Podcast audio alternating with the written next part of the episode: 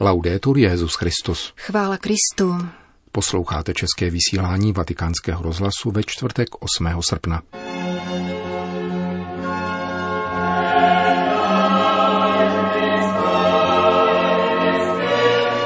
Hlubší přilnutí ke katolické tradici je účelem změn v Římském institutu Jana Pavla II. pro rodinu. Prohlášení předsedy Polské biskupské konference o ideologii LGBT. Veřejnosti byl zpřístupněn rodný dům papeže Albína Lučányho. Od mikrofonu zdraví a pěkný poslech přejí Milan Glázer a Jana Gruberová.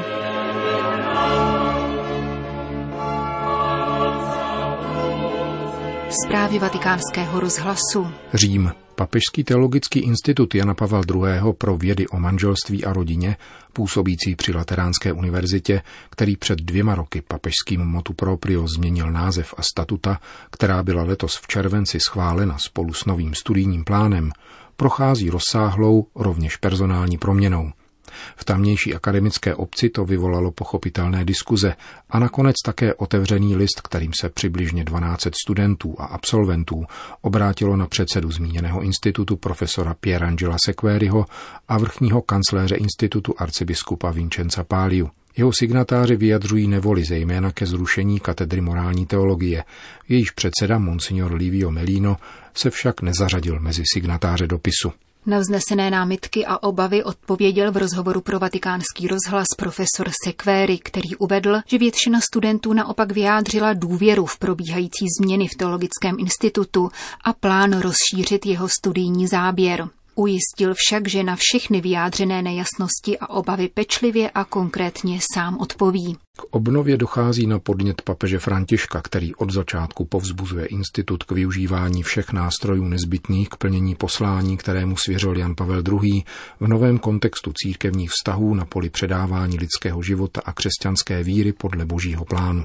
Novými nástroji se míní poznatky nejenom z oblasti tzv. humanitních věd, ale také teologické a pastorální prohloubení a rovněž oblasti formačních praktik a přístupu k informacím, Mezinárodní observatorium, pastorační poradenství, srovnávací právo, rodinná mediace a podobně.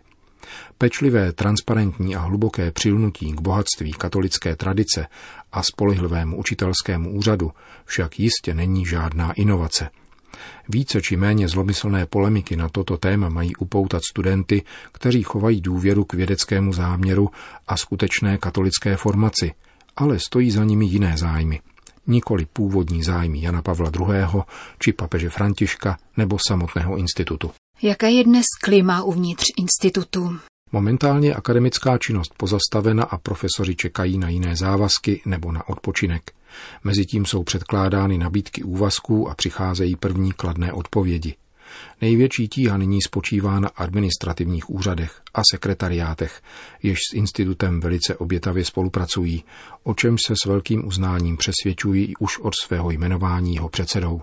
Co očekáváte od nového akademického roku? Doufám, že až bude projekt plně uskutečněn, nabídne svoji konstruktivnost a inspirativnost, ukáže své ambice těšit se důvěře učitelského úřadu a bude důvodem cti a vážnosti pro katolickou církev. Takže všichni budou moci být hrdí, že jsou jeho součástí a budou nacházet důvody k důvěře a spolupráci, kterých je zapotřebí. Láska musí zahánět strach, Společenství musí přemáhat podezření a krása společného poslání musí přemáhat osobní zájmy. Důvody nechybějí a Bůh vynahradí nadšení, které s radostí vynakládáme. Říká předseda Papežského teologického institutu Jana Pavla II. pro vědy o manželství a rodině, který poskytuje možnost postgraduálního studia, takzvané licenciáty, doktoráty a magisterské tituly z bioetiky pro absolventy katolické teologie. Institut má své pobočky po celém světě.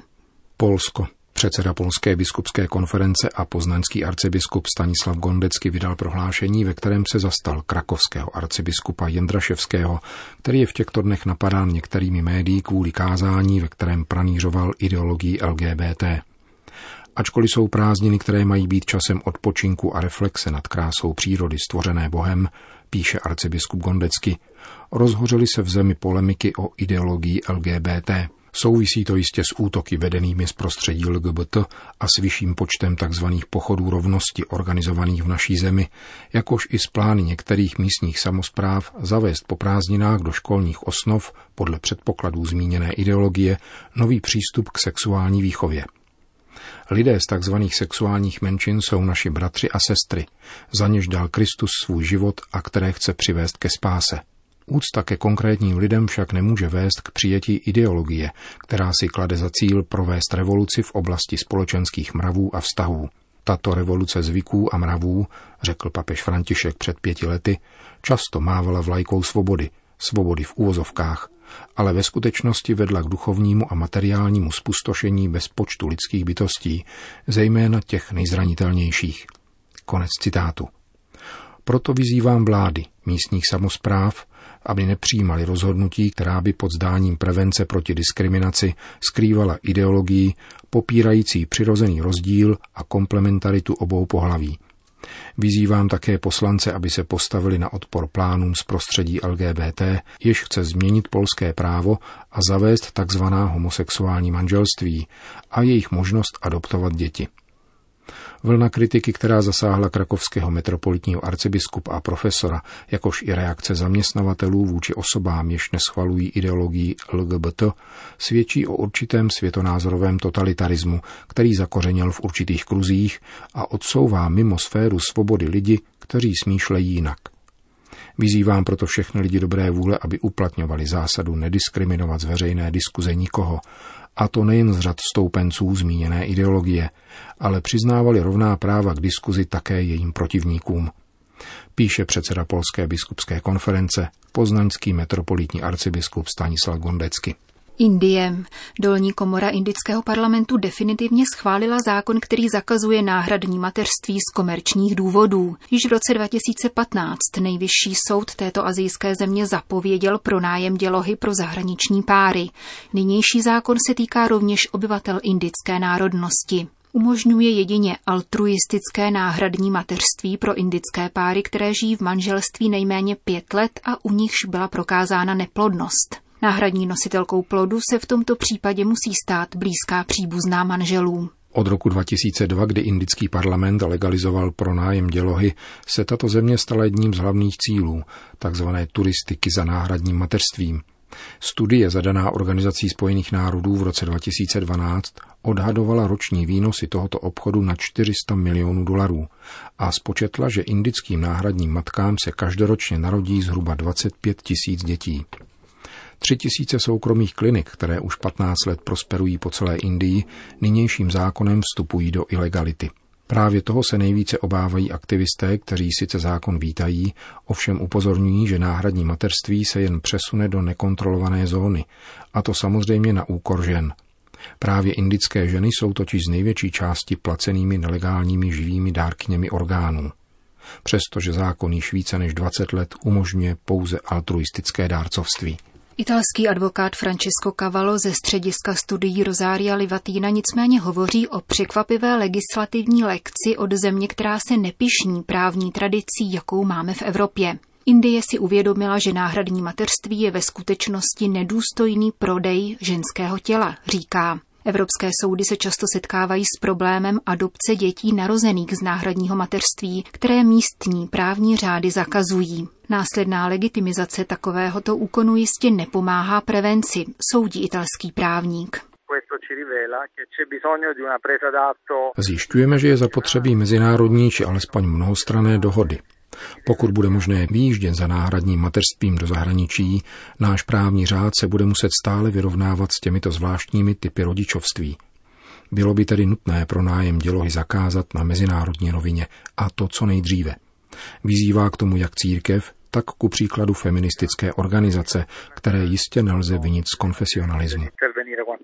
Korespondentka italského listu Corriere della Sera Monika Ricci Sargentini je autorkou řady reportáží o náhradním mateřství. Je aktivistkou jednoho z italských feministických hnutí, která vytvořila síť oponující pro nájmu dělohy.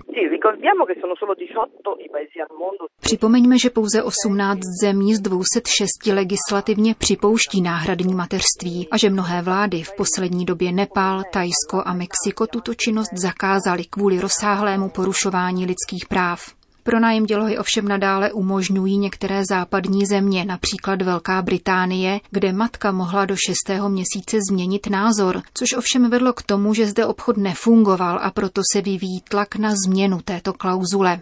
Hlavním vzorem je tu Kalifornie, kde se vše soustředí na čirý biznis. Tamnější dokonalé smlouvy vypočítávají, jak se bude náhradní matka stravovat, ale zároveň ji zbavují jakéhokoliv práva na vlastní tělo. Intencionální rodiče tak mají právo na rozhodování o tom, co se stane v případě nemoci. Doslova řečeno, zda náhradní matka zemře či nikoli. To je skutečně úchylné a mezinárodní moratorium by tento biznis mělo zastavit. Říká italská novinářka v souvislosti s legislativním zákazem náhradního mateřství v Indii.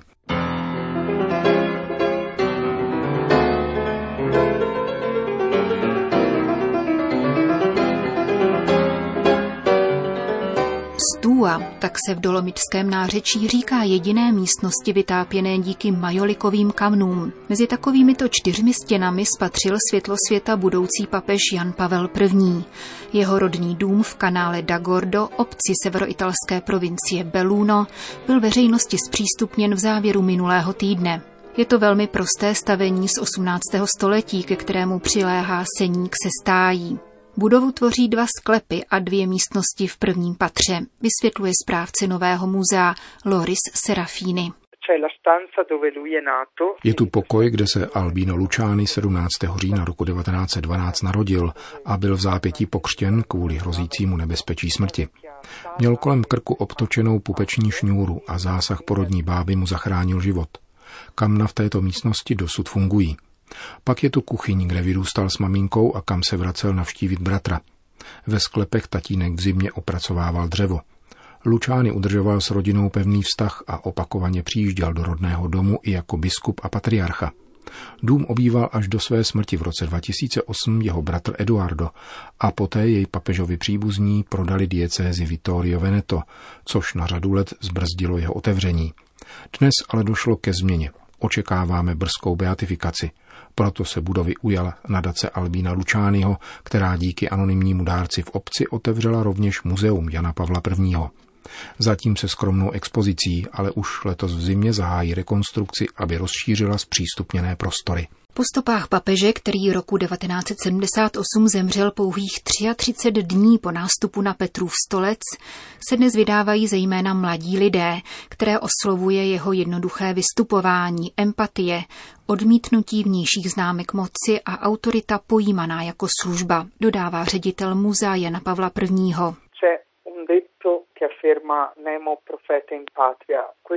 Rčení, že nikdo není ve vlasti prorokem, platí tak trochu pro všechny. Staří lidé, kteří viděli papeže Lučányho vyrůstat, si ho vážili a prokazovali mu úctu. Dnes po mnoha letech ho nejvíce uctívají zahraniční návštěvníci a zejména mnozí mladí lidé z jihu, z Jižní Ameriky a z Afriky. Ze severu světa, ze severní Evropy přichází málo kdo. Proudí sem naopak mnoho lidí ze zemí, které byly blízké zornému úhlu papeže Lučányho. Uzavírá ředitel nově otevřeného muzea Jana Pavla I. v obci kanále Dagordo. V jehož konferenčním sále se konala prezentace biografického svazku o kanonickém procesu papeže Lučányho. Kniha tří autorů přináší přehled více než 200 procesních stání, během kterých bylo vyslechnuto 167 svědků. Knihu představil kardinál Benjamíno Stella, prefekt kongregace Proklérus a postulátor beatifikační kauzy Jana Pavla I. Mezi publikovanými svědectvími vynikají výpovědi Benedikta XVI., lékaře Renáta Buconettiho, který konstatoval Lučányho smrt, a řeholnice Margerity Marín, která za Jana Pavla I. sloužila v papežské domácnosti.